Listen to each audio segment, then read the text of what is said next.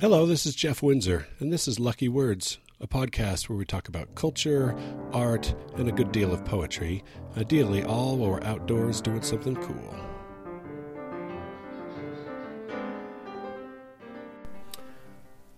Right now I am recording from right outside the Provo Airport.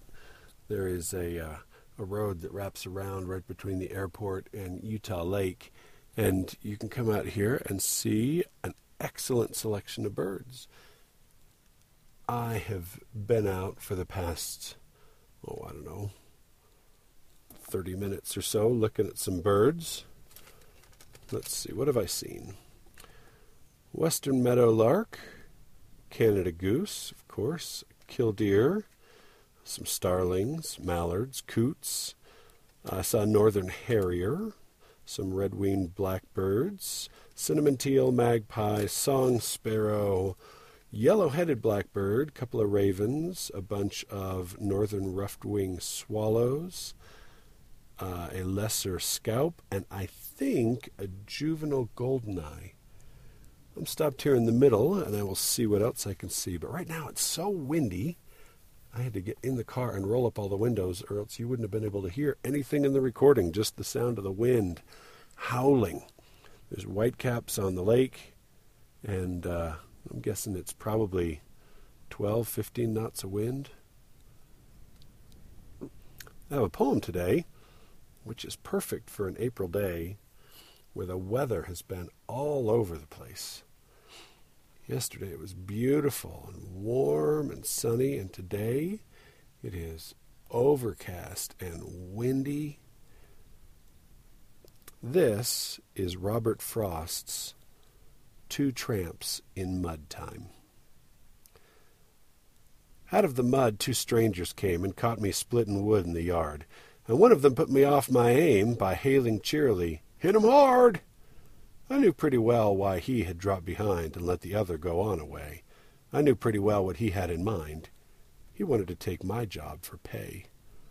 Good blocks of oak it was I split, as large around as the chopping block, and every piece I squarely hit fell splinterless as a cloven rock. The blows that a life of self-control spares to strike for the common good, that day, giving a loose my soul, I spent on unimportant wood. The sun was warm, but the wind was chill. You know how it is with an April day. When the sun is out and the wind is still, you're 1 month on in the middle of May. But if you so much as dare to speak, a cloud comes over the sunlit arch, a wind comes off the frozen peak, and you're 2 months back in the middle of March. A bluebird comes tenderly up to alight, and turns to the wind to unruffle a plume, his song so pitched so as not to excite a single flower as yet to bloom.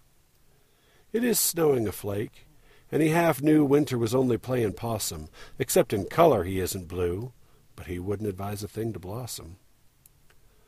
The water, for which we may have to look in summertime with a witching wand, in every wheel rut's now a brook, in every print of hoof a pond. Be glad of water, but don't forget the lurking frost in the earth beneath, that will steal forth after the sun is set, and show on the water its crystal teeth. The time when most I love my task, the two must make me love it more, by coming with what they came to ask. You'd think I'd never felt before the weight of an axe head poised aloft, the grip of earth on outspread feet, the life of muscles rocking soft and smooth and moist in vernal heat. Out of the wood two hulking tramps, from sleeping God knows where last night, but not long since in the lumber camps.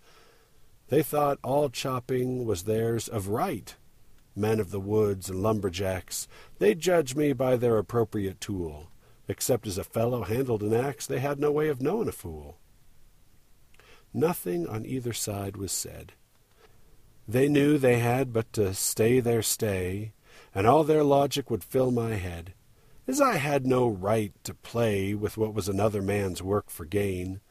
My right might be love, but theirs was need, and where the two exist in twain, theirs was the better right, agreed. But yield who will to their separation. My object in living is to unite my avocation and my vocation, as my two eyes make one in sight. Only where love and need are one, and work is play for mortal stakes, is the deed ever really done for heaven and the future's sakes.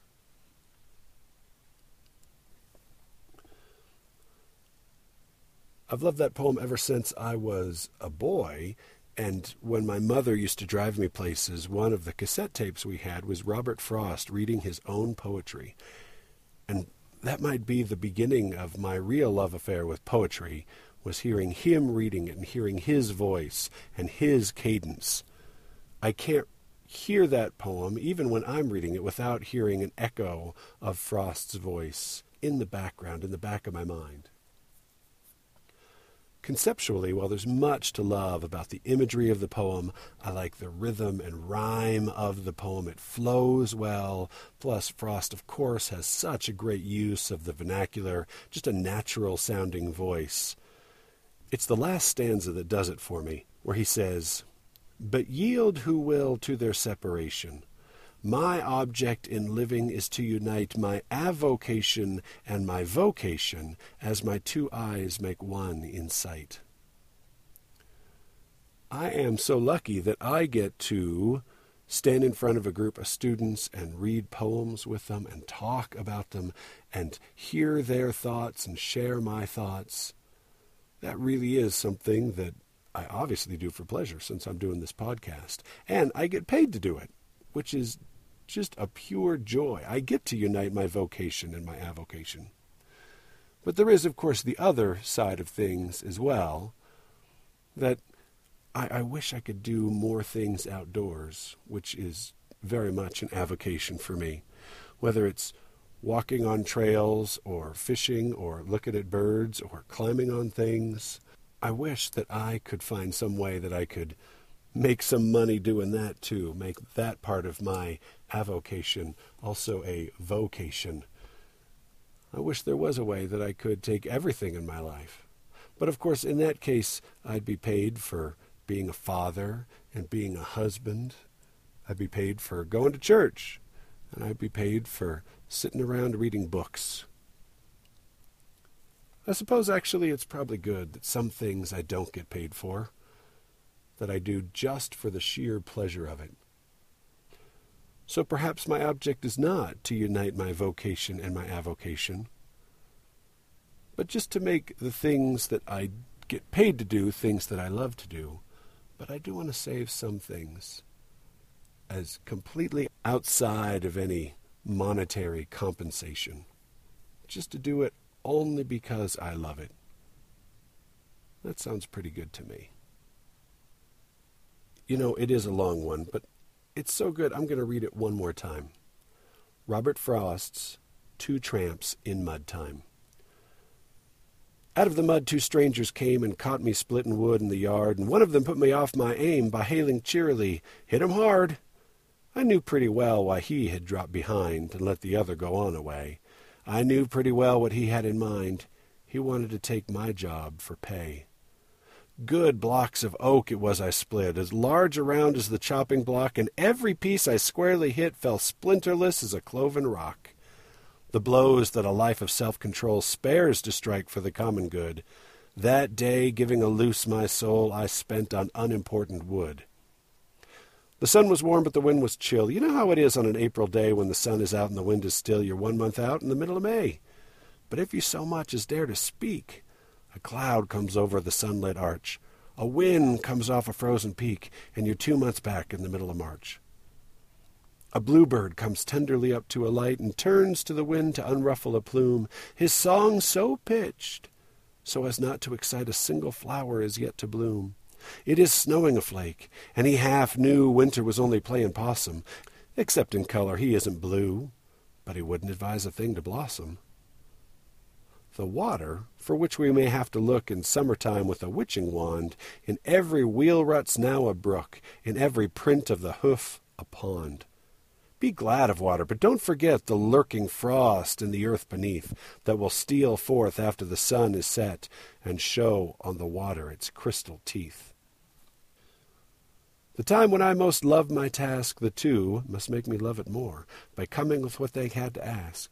You'd think I'd never felt before the weight of an axe head poised aloft, the grip of earth on outspread feet, the life of muscles rocking soft and smooth and moist in vernal heat.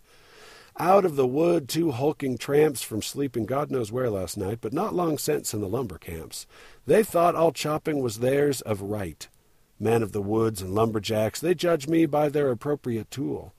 Except as a fellow handled an axe, they had no way of knowing a fool. Nothing on either side was said. They knew they had but to stay their stay, and all their logic would fill my head. As that I had no right to play with what was another man's work for gain. My right might be love, but theirs was need. And where the two exist in twain, theirs was the better right, agreed. But yield who will to their separation. My object in living is to unite my avocation and my vocation as my two eyes make one in sight. Only where love and need are one, and the work is play for mortal stakes, is the deed ever really done for heaven and the future's sakes.